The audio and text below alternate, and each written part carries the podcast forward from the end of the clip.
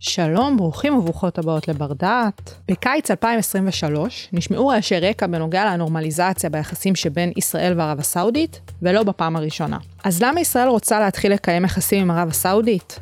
מה החשיבות הגיאופוליטית של ערב הסעודית? מהם אותם שינויים שמתחוללים במדינה בשנים האחרונות שיכולים לגרום להבשלת היחסים בין ישראל וערב הסעודית, ואיך כל זה קשור לביטול האיסור על חגיגות ימי הולדת במדינה. מי שנמצא איתנו כאן היום להסביר מה החשיבות של סעודיה ומדוע לישראל כל כך חשוב לנסות ולהגיע איתה להסכמי נורמליזציה הוא דוקטור יוסי מן מהמחלקה למזרח תיכון, לשעבר ראש המחלקה, מנהל את תוכנית עמנואל לתואר שני לזרועות הביטחון, ואת התוכנית לסייבר במזרח התיכון של התואר השני, גם כן במחלקה. דוקטור יוסי מן חוקר את סעודיה ואת שוק הנפט. שלום יוסי. היי שי, מה נשמע? אז באמת בסוף השיחה אנחנו ננסה להבין ספציפית את הסיפור של ישראל ואת סעודיה, אבל אנחנו לא צריכים להבין את החשיבות של סעודיה רק דרך ישראל. סעודיה חשובה פשוט ככה. בואו ננסה להסביר למה. אז האמת היא שסעודיה מחזיקה בכמה כובעים מאוד מאוד חשובים. הראשון זה כמובן שהיא שומרת המקומות הקדושים לאסלאם, בשטחה הערים הקדושות לאסלאם, מכה ומדינה. ומתוקף כך מגיעים אליה המוני, משהו כמו עשרה מיליון עולים לרגל במהלך השנה. במקביל, אפשר להגיד שהיא שחקנית החשובה ביותר בשוק הנפט העולמי, היא יצואנית הנפט הגדולה ביותר בעולם, והיא משפיעה על השוק יותר מכל מדינה אחרת בעולם, ומפה נובע הכוח שלה. אבל לצד הדברים האלה, זה הדברים שמוכרים לכולם, יש עוד דברים שמעניינו אותנו כחוקרים מזרח תיכוניים, ואנחנו לומדים דרך סעודיה. אני אתן כמה דברים, למשל, סעודיה היא מונרכיה אבסולוטית. אז כל הנושא של מונרכיות, מלוכות במזרח התיכון, אנחנו למדים הרבה ממה שקורה בסעודיה.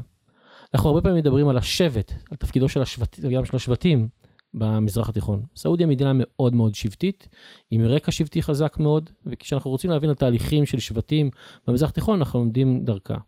סעודיה גם היא בעצם ניגודיות מאוד מאוד גדולה, בין קדמה לשמרנות. זאת אומרת, סעודיה יצאה משטחה התנועה אולי, אולי הכי שמרנית, מסורתית, יש כאלה שיגידו גם קיצונית באסלאם הסוני, מה שנקרא וואביה. ומצד שני, מדינה שחשופה מאוד למערב, היא יצואנית חשובה של נפט למערב, היא הייתה בקשרים מצוינים עם ארה"ב עד לפני כמה שנים, בשטחה היו כוחות אמריקנים, אמריקנים היו בה, עיצבו אותה, אז מבחינה זו היא מדינה מרתקת בין שמרנות לבין קנאות, יש כאלה שיגידו, אבל גם מדינה מאוד מאוד צעירה, היא מדינה של כמעט, הייתי אומר, 70 אחוז מהאוכלוסייה מתחת לגיל 30, אז אנחנו הולכים לראות תופעות של אה, צעירים. יש בה תופעות מרתקות של מה שקורה של נשים, שהיו מאוד מאוד תחת האימה של אה, הכוחות הדתיים במדינה, ופתאום אנחנו רואים שחרור מאוד מאוד אה, גדול שלהן. אז המון תהליכים חברתיים, אה, אם זה צעירים, אם זה נשים, אם זה כלכליים, אם זה פוליטיים, באים לידי ביטוי דרך סעודיה. אז באמת, המדינה הזאת כל כך מרתקת, ועיקר פורה גם למחקר וגם להתבוננות בשביל להבין תהליכים, ואנחנו ננסה היום בשיחה שלנו לפרק את זה ולהבין קצת יותר טוב מי סעודיה ולמה היא כל כך מעניינת את אה, ישראל. בהחלט.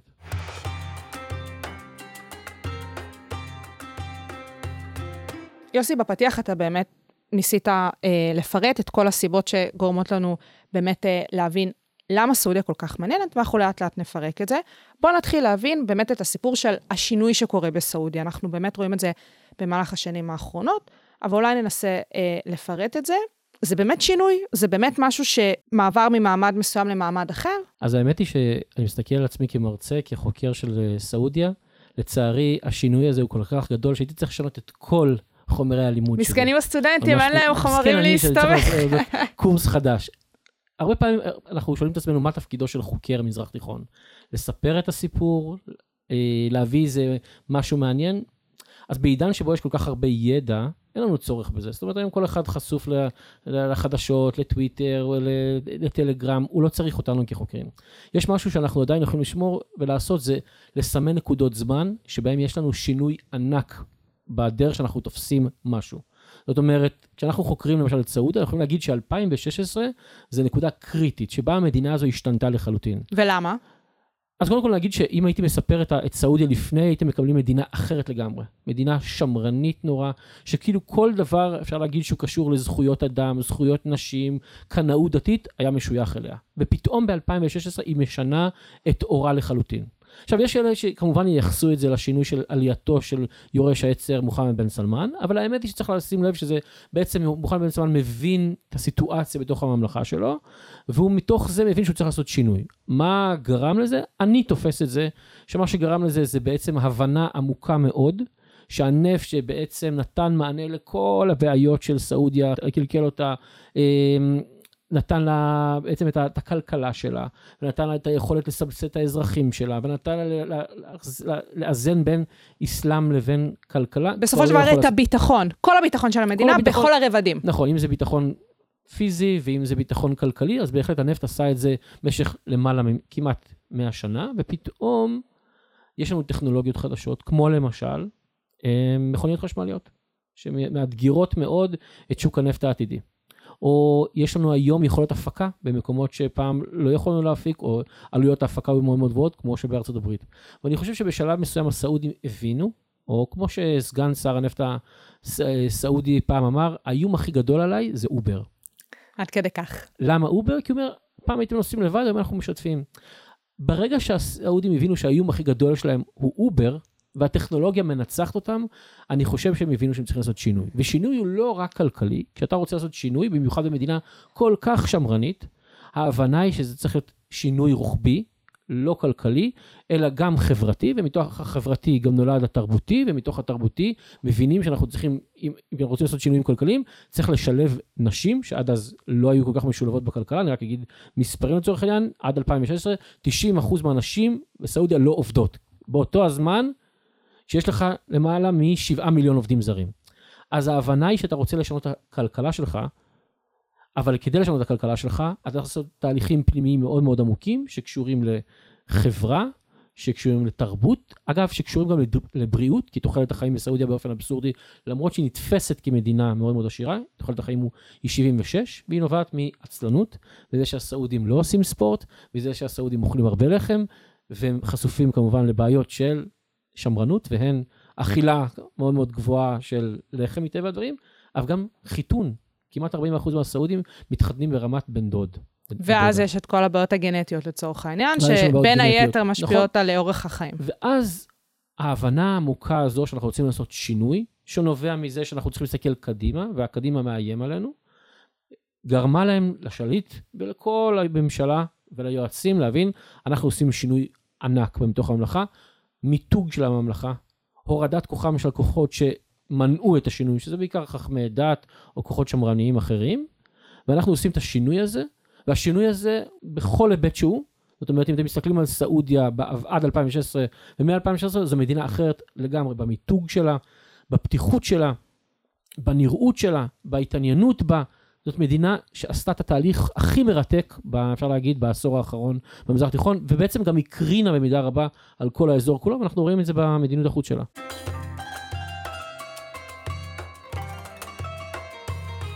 אז אם אתה מתאר באמת את כל הדברים הללו מבחינת מפת הדרכים של סעודיה ואיך הדברים נראו עד 2016, אני מנסה להבין מה קרה ספציפית בנקודה, בנקודה הזאת בזמן של שנת 2016. האם הדברים הגיעו לנקודת אה, רתיחה? האם האנשים שהגיעו אה, באותן השנים הם אלו שעשו את השינויים? על מה אנחנו יכולים לשים את האצבע? אז כמובן צריך להגיד שזה לא תהליך שקורה ביום אחד, למעשה זה תהליך שקרה 60 שנה. לקח לו 60 שנה להבשיל, אבל סעודיה צריך לזכור תמיד ב-DNA שלה, וגם אלה שיפגשו את הסעודים, יצטרכו להתרגל לזה שהסעודים הם שמרנים. לקח להם 60 שנה להעביר את התהליך הזה, אבל זה קרה. זה קרה ב-2016 מכמה סיבות. קודם כל, התרסקות מחיר הנפט. מחיר הנפט התרסק ב-2014 מכל מיני סיבות, וגרם לאתגר כלכלי מאוד מאוד אה, גדול. מעבר לזה, אה, הסעודים כלו לכל המצב הזה של חוסר ביטחון, חוסר ביטחון במרחב. היה שלהם את האתגר האיראני, ואחר כך האתגר התימני, והם הגיעו למסקנה שהם צריכים לצאת מהבועה הזו שתמיד דואגים להם, זאת אומרת שהאמריקאים דואגים להם, שמישהו אחר לוקח אחריות על החיים שלהם. מעבר לזה, גם אנחנו צריכים לזכור שהמלוכה הסעודית, בית המלוכה הסעודי העביר ידיים מאוד מאוד, בצורה די אינטנסיבית, ב, אפשר להגיד ב-20 שנה האחרונות.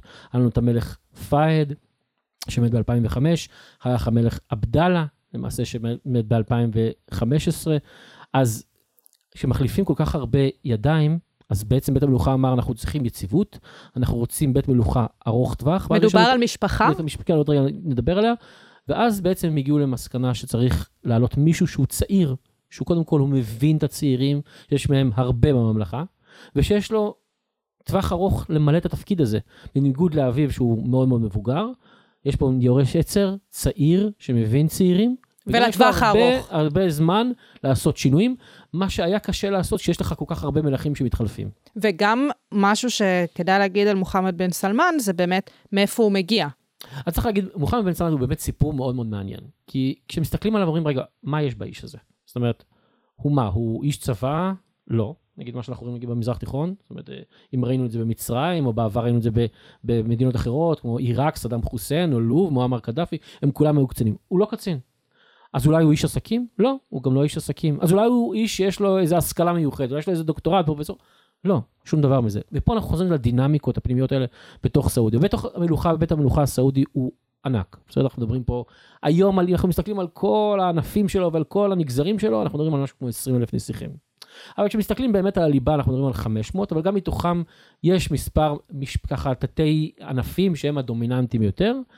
ובתוך הדומיננטיים ביותר אנחנו מדברים בעצם על מה שנקרא על שבעת הסודרים, שיטת השבעה אחים לאם אחת, לחוסה בת סודרי, שהיא בעצם הביאה שבעה אחים מלאים לאבא אחד, לאותו מייסד של הממלכה, עבד אל-עזיז בן סעוד, ומתוך, ובעצם הנכד שלה זה מוחמד בן סמן. עכשיו, הסיפור בעצם מספר משהו אחר.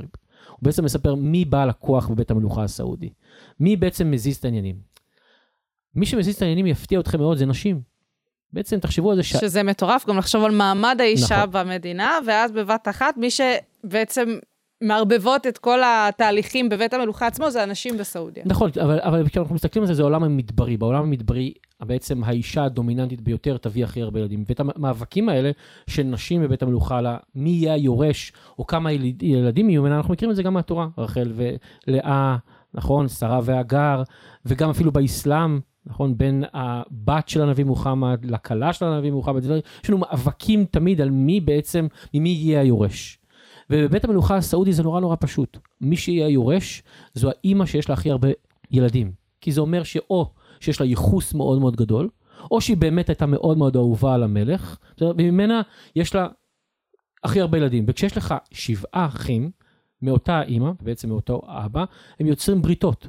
כי שבעה אחים נגד כל השאר שאין להם בריתות, הם הרבה יותר חזקים. וככה קיבלנו את שבעת הסודרים, שזה אנשים שבעצם הם אחים, למשל פהד שהיה המלך של סעודיה עד 2005, או סלמן המלך הנוכחי, הוא בעצם הם אחים מלאים, ומתוקף הדברים האלה, בגלל שהם אחים מלאים, גדלו יחד, אצל אותה האימא, הם חברים טובים, יש להם בריתות חזקות, והם מייצרים כוח, ומוחמד בן סלמן הוא תוצר של בסיסי כוח בבית המלוכה, הוא לא האיש הכי חכם, הוא לא האיש הכי מוכשר, הוא לא האיש הכי עשיר, והוא לא האיש צבא הכי, הכי טוב, הוא פשוט במשפחה הכי מיוחסת, וזה מראה לנו שבעצם באיזשהו מקום, בית המלוכה הסעודית, למרות שהוא מתקדם, הוא עדיין שומר על מאפיינים שמרניים. וזה מדהים, כי אם אתה מסתכל על זה, זה כמעט אירוני.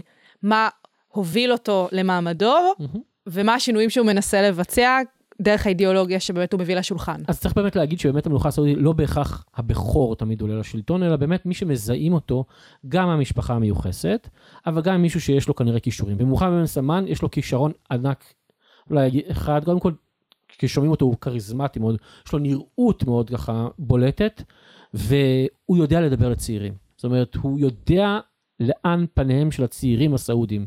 ומבחינה זו הוא עשה עבודה מדהימה, הוא מיתג את סעודיה. זאת אומרת, אם אני היום צעיר סעודי וחושב על מה הייתי ב-2016, שכל העולם מסתכל עליי, כמדינה הכי שמרנית בעולם, כמדינה שהכי מפלה נשים, פתאום אני מדינה שכולם מסתכלים עליה.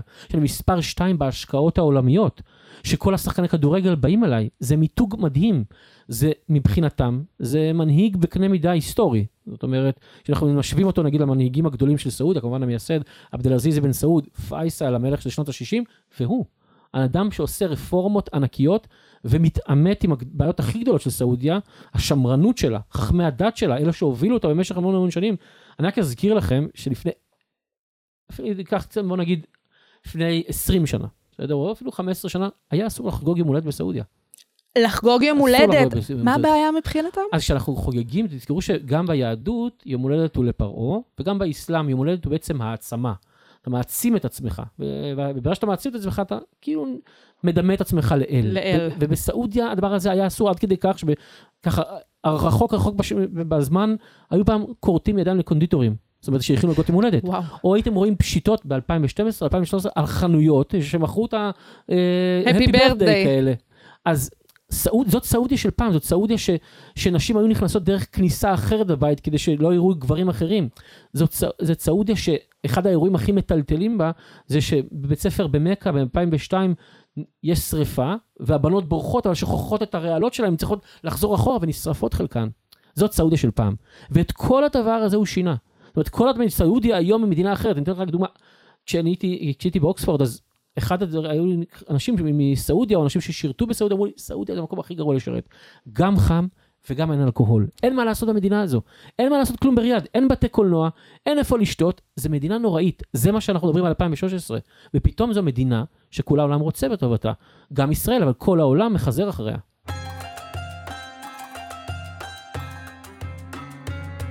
אם אנחנו מסתכלים באמת על זה שהטריגר שלנו לשיחה זה הסיפור של מה שקורה עם ישראל והרצון להיכנס להסכמי הנורמליזציה, הסיפור של אה, ישראל זה לא הסיפור היחיד, יש עוד הרבה מדינות אה, ואפילו מעצמות אחרות שמחזרות אחרי סעודיה בשנים האחרונות. מה קורה שם? צריך להזכיר תמיד שסעודיה היא מעצמת נפט. וכשאומרים מעצמה, צריך להבין למה מתכוונים למעצמת נפט. מדברים על כמה דברים. זאת אומרת שהיא מחזיקה ברזרבות הנפט השניות בגודלות בעולם, בגודלם בעולם. יש הערכה ל-260 מיליארד חביות נפט, זה כנראה יותר, זה משתנה בעלות החבית, אבל לא רק זה, יש לה גם יכולת הפקה מאוד מאוד גבוהה, שמעריכים אותה בשיאו בערך במשהו כמו 12 מיליון חביות נפט בערך, ולצד זה אה, יכולת ייצוא מאוד מאוד גבוהה, שאם אנחנו צורכים בכל יום בערך 97 מיליון חביות נפט, אז סעודיה מייצאת כרגע משהו כמו 7.8 מיליון חביות נפט, היא יכולה כמובן יותר. זה מספרים פסיכיים, אתה כאילו פה מדקלם כאן כמות של מספרים שאני לא בטוחה שהמאזינות והמאזינים שלנו בכלל מבינים מה זה אומר. אז נכון, אז בואו רק אולי נגיד, נסביר את זה, אם העולם צורך כל יום בערך 97 מיליון חביות נפט, בערך 10% מזה סעודיה מייצרת כל יום, כל יום. תחשבו על זה שזה לא קורה מהיום, זה כבר אנחנו מדברים לפחות על 30 שנה. כבר מ-1990 סעודיה מייצ... מייצרת מעל 10 מיליון. כמה היא מייצאת מזה, אז אנחנו מדברים היום בערך על 7.8, היינו גם ביותר מזה. היא קיצצה בשנים האחרונות כדי לשמור על מחיר גבוה, אבל זה עוד לא סוף הסיפור. מעבר לזה, סעודיה יש יכולת, מה שנקרא spare capacity, תפוקה עודפת, שהיא יכולה להפיק יחסית מהר אם העולם צריך. זאת אומרת, אם העולם נקלע לאיזושהי סיטואציה שאין לו מספיק, אז סעודיה עקרונית יכולה להגדיל את התפוקה בשדות שלה, פוטנציאלית. מה שגורם למדינות, כשנקלעות, מדינות בעיקר מעצמות, כשיש אירוע גיאופוליטי מאוד מאוד גדול, כמו שיש לנו עכשיו בין רוסיה לבין אוקראינה, שיש לנו חשש שלא נקבל מרוסיה נפט, ובמקביל תזכרו שאין לנו נפט תמיד מאיראן, או כי יש עליה עדיין תיאורטית אה, חרם, אז סעודיה אמורה לפצות עליהם. וניתן אולי עוד דוגמה, כשיש לנו אביב ערבי, כשלוב נכנסת למלחמת אזרחים, שתימן נכנסת למלחמת אזרחים, שעיראק בכאוס מוחלט, מישהו צריך לפצות על הנפט שלהם. זאת וזה- אומרת שהסיפור של רוסיה-אוקראינה, שאם אנחנו נמצאים בלופ הזה באמת איפשהו אה, מ-2022, אה, ואנחנו באירוע מתמשך, כאמור, עדיין יש לנו את התקדימים, כפי שתיארת, מהאביב הערבי, אה, ומאירועים של סנקציות מול איראן, שאנחנו יכולים לראות אל, מול, אל מולן, איך אה, ערב הסעודית יודעת למנף את זה לטובתה שלה. נכון, ואני אתן עוד אולי דוגמאות, כשהגענו בקורונה לשפל של מחיר הנפט, זאת אומרת, הוא היה במינוס 46, זאת אומרת, פעם ראשונה בהיסטוריה שיש לנו מינוס, אבל ירידה חדה במחיר הנפט, אפילו נגיד ל-10 דולר, אחרי שהוא קצת התאושש. סעודיה מדינה שמבריאה גם את שוק הנפט העולמי. כשאנחנו אומרים מבריאה, היא בעצם דואגת לכל המדינות שתלויות בנפט. אנחנו תמיד חושבים רק על המדינות באזור פה, אבל נורבגיה, מקסיקו, ברזיל, ניגריה, אפילו גינאה, כל מיני מדינות בעולם שתלויות בנפט, וכשהיא מחליטה לקצץ את התפוקה שלה? אנחנו רואים את התגובה של השוק, לא רק היא, אלא כל השוק בעצם מקצץ, אבל קודם כל, בראש ובראשונה היא, אנחנו רואים גם את העלייה החדה במחיר ואת הגידול בהכנסות. אז צריך להגיד שסעודיה יודעת וידעה למנף שני דברים. אחד, את המחיר, זאת אומרת, לשחק עם המחיר, אבל גם למנף את העובדה שהיא שחקנית חשובה בשוק הנפט העולמי, כדי שמדינות יחזרו אחריה, וזה מה שנקרא נשק הנפט. אנחנו מכירים את זה היסטורית, כמובן, מהשימוש שלה במלחמת יום הכיפורים, שהיא בעצם השתמשה בנשק הנפט נגד ישראל או כל מי שתמך בה, אבל אנחנו מבינים שהיא יודעת לשחק עם זה. כלומר, החיזור שאנחנו רואים עכשיו של ביידן אחריה, והחלק מהחבילה הזו של הסכם נורמליזציה בין ישראל לבין סעודיה, הוא כולל כנראה איזשהו מרכיב שסעודיה תנהל איזו מדיניות יותר נדיבה כלפי ארה"ב כדי להוריד את מחיר הנפט ערב הבחירות האמריקניות, וכלפי, ושיסייע לאזרח האמריקני, שבעיקר מודאג מיוקר המחיה שלו, בראש ובראשונה מהדלק. עכשיו, הזכרת גם בתחילת דבריך את הסיפור הזה של אובר, או באמת אה, כל התחליפים אה, השיתופיים, או תחליפים אחרים בשוק האנרגיה. כמה זה משפיע על הסיפור האיראני בשוק הנפט ועל האופן שבו הם באמת מנהלים את זה? גם באמת ברמת המלוכה עצמה, שבסופו של דבר היד שלהם אה, היא על השלטר, אבל גם מבחינת האזרח הסעודי הקטן.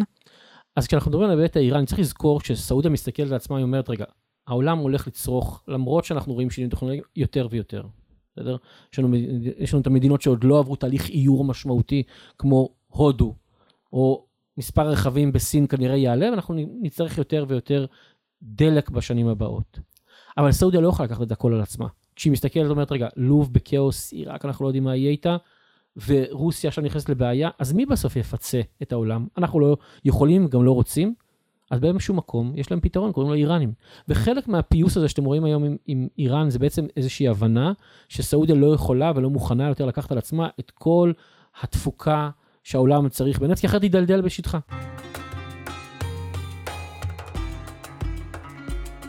זאת אומרת, במובן מסוים זה לא שהיא באמת חוששת מזה ברמה של זה יפגע לנו בעסקים ובכלכלה, אלא היא מסתכלת על הסיפור של הצריכה תעלה, שינויים העירוניים יעלו, יצטרכו יותר נפט וזה יפגע בנו. נכון, סעודיה תמיד יש לה מדיניות היסטורית, ממש אפשר להגיד 60 שנה של מדיניות, שבעצם אומרת, אנחנו מסתכלים קודם כל על הצרכן, מה שהם קוראים fair price, אנחנו לא רוצים שהצרכן ישלם יותר מדי, כי אחרת הוא יחליף אותנו במשהו אחר, אבל אנחנו צריכים גם לדאוג לנו, למדינות שמייצאות נפט, בראש ובראשונה סעודיה, ולכן יש לנו מדיניות מאוד מאוד פרגמטית לגבי השוק. וכשמסתכלים על פרגמטיקה, זה אומר שגם במחיר של לדבר עם איראן. וזה חלק מהבעצם הפיוס הזה שאנחנו רואים עכשיו בין סעודיה לבין איראן. מה הקשר בין איראן וסעודיה? הם ביחסים טובים? It's complicated? לאן זה הולך? זה מורכב, כי אפילו בואו נחשב על השם, מפרץ פרסי. זאת אומרת, הן חולקות את המפרץ הפרסי, אבל רגע, הוא פרסי? הוא איראני? לא, בעיני הסעודים, מסתכל על המפות שלהם, איך הם קוראים לזה, זה מפרץ ערבי. זה ליבת המחלוקת, אפשר להגיד. כאילו, מי שולט על האזור הזה? וצריך לזכור שבעבר גם היה להם הרבה דברים משותפים, זאת אומרת, מעבר למפרץ הערבי-פרסי הזה, הם שתיהן היו מלוכניות, והתמודדו עם מדינות לא מלוכניות, כמו מצרים שהיא רפובליקה, אז בעבר היה להם קשרים. אבל יש ביניהם מורכבות מאוד מאוד גדולה מהרבה היבטים. זאת אומרת, היבטים טריטוריאליים, כמו שדיברנו על הים, מחלוקות לגבי מדינות שאיראן תובעת בעלות עליהן, או שחלק מהשטח שלהם, כמו בחריין, שהיא צמודה לסעודיה, יש להם גם מחלוקת. הערבים הסעודים מייצגים את העולם הערבי, משטחם יצא, מחצי האי ערב יצאו הערבים, לעומת זאת הפרסים, זו שפות שונות. וצריך להגיד גם, סעודים מייצגים, אולי דיברנו על זה, את העולם הסוני של האסלאם. לעומת האיראנים. האיראנים, העולם השיעי. אז יש ביניהם מחלוקות, והמחלוקות האלה, צריך לזכור, באו לידי ביטוי בתפיסה של הסעודים כלפי איראן, אבל גם אלה שמייצגים את איראן בשטחם. צריך לזכור שאחד האתגרים הכי גדולים של סעודיה, זה שלהם משהו כמו 10 עד 15 אחוז מהאוכלוסייה שלהם הם שיעים. ולא רק שהם שווים, הם יושבים על שדות הנפט שלהם. והאיראנים בעבר ניסו להפעיל אותם, באמת להשתמש בהם כמקור לטרור, אבל זה לא רק זה, לסעודים יש תפיסה מאוד מאוד ברורה לגבי השיעים, זאת אומרת, השיעים מבחינתם ממש נחותים אפילו יותר מיהודים, הם רואים בהם בעצם ממש אה, אה, את האתגר ואת הפגיעה החמורה ביותר באסלאם הסוני, עד כדי כך, רק שאני אתן לדגים, שבעבר שיעים לא יכלו לחגוג את החגים שלהם בתוך הערים שלהם. כדי לצאת מהעיר שלהם, הם צריכים ויזה. הם לא יכלו לנהל סונים. הם לא יכלו לשבת בשורות הראשונות באוניברסיטה. הם לא יכלו להצטרף לצבא. הם לא יכלו, אה, שחיטה שיעית הייתה אסורה. הם לא יכלו להקים מסגדים חדשים. הם לא יכלו להשתתף במועצות, הם לא יכלו ללכת לבחירות. היום יש לנו שינויים מאוד מאוד גדולים.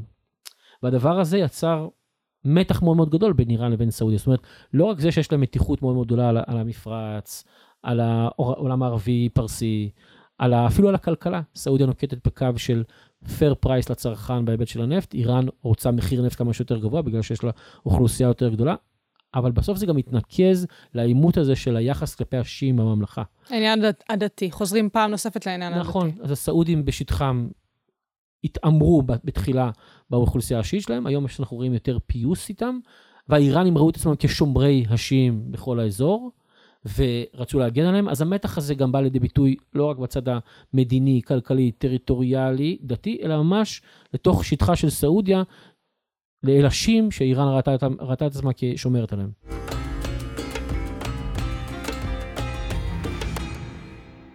יוסי, אנחנו מגיעים לסיומה של השיחה שלנו, שבמסגרתה באמת ניסינו להבין, אני חושבת שגם די הצלחנו, מה החשיבות של סעודיה, להבין את המורכבות שלה, את השינויים שעברו עליה, גם באמת אה, מה החשיבות שלה בתחום הנפט, היחסים המאוד מורכבים שלה במובן הגיאופוליטי וספציפית עם איראן. ואני רוצה להזכיר שבאמת כל הטריגר לשיחה שלנו קם ונופל על העניין של הנורמליזציה של ישראל עם סעודיה. זה לא חדש, הרומן הזה לא התחיל אתמול, הוא אפילו די עתיק יומין. תראו, האמת שאפשר להתחיל את זה כבר אחרי ששת הימים. כבר אחרי ששת הימים הסעודים אמרו, אנחנו היינו שמחים שישראל לא תהיה פה, אבל היא עובדה מוגמרת. ואנחנו צריכים מתישהו להכיר בה. שזו הייתה אמירות שככה אמרו מתחת בחדרים סגורים, אפשר להגיד, אבל זה היה אמור, מסמן את הקו שלהם לאורך השנים. צריך גם להגיד שסעודיה הייתה מהיוזמת של יוזמות, יוזמות מדיניות. יש לנו יוזמת פהד ב-1980, יש לנו יוזמת עבדאללה, שבעצם פתחה את כל הדלת, ויש לנו את היוזמה, כאילו הסעודית, איכשהו עכשיו, לנסות להגיע לאיזושהי נורמליזציה. הסעודים באופן אבסורדי, למרות שהם נתפסים תמיד כקיצוניים דתיים, כשזה הגיע לישראל הם היו מאוד מאוד אה, פרגמטיים. הם מבינים באיזשהו מקום, כשאני מסתכל על זה היום, שישראל נותנת להם מענה להרבה דברים. למה? ישראל הקטנה, באמת נקודה הזאת על המפה, בטח במזרח התיכון, כשסעודיה הכה חשובה, מעצמה שלא ניתנת לערעור בכלל, מה היא רואה בישראל? אז בואו נסתכל דווקא על ישראל בצורה אחרת. זאת אומרת, תחשבו על סעודיה, זו מדינה שתקציב הביטחון שלו מהגבוהות, מהגבוהים בעולם. זאת אומרת, סעודיה מוציאה בערך 35-40 מיליארד דולר בשנה על ביטחון. מה היא הצליחה עד היום? האיראנים עושים מה שהם רוצים, יש לה טרור, התימנים ירו עליה, פתחו במלחמה מאוד אגרסיבית נגדה, היא לא הצליחה בסוף לשמור על עצמה, האמריקאים תמיד היו צריכים להיות שם. לעומת זאת, ישראל הקטנה, מוקפת אויבים, המון אתגרים, מצליחה לתת מענה לכל דבר. סעודיה רואה בישראל מודל, מודל למדינה שמצליחה להתמודד עם איומים. ובימים האלה שאנחנו מדברים על אולי יציאה אמריקנית מהמפרץ, מישהו צריך להחליף את, האמריק, את האמריקנים, ואולי זה ישראל. זאת אומרת, אם יש לנו אויבים משותפים, שזה האסלאם הקיצוני, שזה איראנים, שזה חיזבאללה, שהוא איום על סעודיה לא פחות מעל ישראל, אז ישראל יכולה לתת מענה לאיומים של סעודיה בצורה עקיפה, וזה הדבר הראשון. הדבר השני שהוא מאוד מאוד מעניין, ישראל היא מדינה מגוונת כלכלית. וכשאנחנו כל הזמן מדברים על השינוי, צריך לזכור שסעודיה, החזון שלה, אגב, גם משנות ה-60, זה איך אנחנו מגוונים את הכלכלה שלנו. ועוד והפש... פעם, יש לנו אוכלוסייה צעירה מאוד, שהולכת וגדלה בסעודיה, שצריך לתת לה מענה נכון, כלשהו. צריך לזכור שהבעיה הכי גדולה, של המזרח התיכון בכלל, אבל של סעודיה בפרט, זה הצעירים. בסוף יש פה המון המון צעירים, שבעבר, לא רק שהיו המון צעירים, בסדר? בסדר, אז לא היה בעיה של חשיפה, היום אנחנו חשופים נורא, יש המון סעודים שלומדים בחו"ל, הם רואים, צריך להגיד שהסעודים הם מספר 1, 2 בחלק מהרשתות החברתיות, זאת אומרת, טוויטר הם מספר 1 בעולם, בציוצים או במשתמשים, באינסטגרם ובפייסבוק, הם חזקים מאוד, הם רואים מה קורה בעולם, הם חשופים לעולם, הם רואים מה קורה אצל השכנות שלהם, איחוד האמירויות, בחריין, אמ, אפילו אומן, הם רואים שינויים. והדבר הזה גורם לממשלה להבין שהם צריכים לגוון כלכלה. ויש פה ישראל, מדינה, שהצליחה לגוון את הכלכלה שלה יותר מכל מדינה אחרת. פה באזור, עם ייחודיות מאוד מאוד גדולה. וסעודיה, אני חושב, רוצה ללמוד את המקרה הסעודי. אני חושב שזה מה שקרה עם איחוד האמירות. ישראל יכולה לתת, לא אגיד את הפתרונות של הכלכלה הסעודית, כי היא כלכלה גדולה מדי, ויש לה מחזרים, הרבה, הרבה מחזרים, זה היפנים, הגרמנים, הבריטים, הבלגים, כולם. אבל ישראל יכולה להציע משהו שסעודיה רוצה. וזה איך אני מגוון את הכלכלה. והדבר האחרון, למרות שאנחנו בשנה מאוד מאוד מאתגרת פוליטית, בסוף ישראל היא מסגרת מאוד מאוד מעניינת, עם איומים בלתי פוסקים, עם כלכלה מדהימה, ועדיין דמוקרטיה. והסעודים מנסים להבין לדעתי איך בכל העולם, בכל האזור הזה מנסה להבין איך עושים את הטריק הזה. אותה מונרכיה אבסולוטית מסתכלת על הדמוקרטיה היחידה במזרח התיכון ומנסה להבין איך זה עובד? אז נכון, סעודיה מונרכיה אבסולוטית והיא תהיה לפחות בשנים הבאות, אבל אני חושב שמסתכלים על ישראל ואומרים, אוקיי, יש פה מדינה שהיא דגם עבורנו. היא מספקת לעצמה ביטחון, מאיימת על מי שמאיים עליה, היא מצליחה לגוון את הכלכלה שלה, מה שאנחנו לא הצלחנו, ובכל הדבר הזה, עם דמוקרטיה. אז אני חושב שישראל מסמלת איזשהו מודל שמאוד מדבר למפרצים, בסדר? לא בטוח שהם רוצים לאמץ אותם, ראינו תוצאות לא טובות של הדמוקרטיה, נגיד, אצל שכנה של סעודיה כווית, אבל עדיין זה משהו, זה מודל מאוד מאוד מעניין לעולם הערבי, שמסתכל על זה, הייתי אומר, אני מקווה, ב- ב- עד השנה האחרונה המאתגרת שלנו, אה, בקנאה רבה, ולכן כשאנחנו מסתכלים על כל החבילה, אני חושב שזה מה שהביא את סעודיה לדבר מחדש עם ישראל. בעבר זה היה בעיקר כי ישראל מדברת עם הנשיאים האמריקנים, כי ישראל חזקה, כי לישראל יש לובי חזק בארצות הברית. אני חושב שהם מבינים היום שהיחסים עם ישראל בארצות הברית הם חזקים מאוד, לא כמו בעבר, אבל הם רואים את ישראל כמעצמה בפני עצמה, במיוחד שהיום שסעודיה רואה את עצמה כמעצמה אזורית, שמדברת עם כולם, צריך לזכור שהיא מדברת היום עם איראן, אז בוודאי שהיא צריכה לדבר עם הצד השני, ישראל. אם היא רוצה להיות מעצמה אזורית, אם היא רוצה להיות מעצמה אסלאמית, היא חייבת לדבר עם ישראל. וזה מה שלדעתי הביא אותה לישראל. אז אם באמת uh, יצא מפה הסכם נורמליזציה, אנחנו כרגע לפחות למועד ההקלטה עוד לא יודעים, הימור שלך? ההימור שלי זה שזה לא יקרה כל כך מהר. זה לא יקרה כל כך מהר. מהר. אבל, אבל זה יהיה רומן מתמשך. זה רומן מתמשך, והסעודים מבינים את הרצון של המחזר ומעלים את המחיר, אבל, אבל בסוף, אה, ככל שהמחזר רוצה יותר, כנראה שזה יקרה בסוף. אנחנו מדברים פה באמת על אנשי אה, עסקים ממולחים ביותר, אז אה, נכון. יש כאן ממש משא ומתן ארוך ומפרך, אבל לפחות למדנו דבר או שניים חדשים על סעודיה, באמת. המדינה המרתקת הזאת. אני רוצה להודות לך המון על השיחה, דוקטור יוסי מן. תודה רבה רבה. מהמחלקה למזרח תודה. תיכון, תודה רבה. כיף, תודה רבה.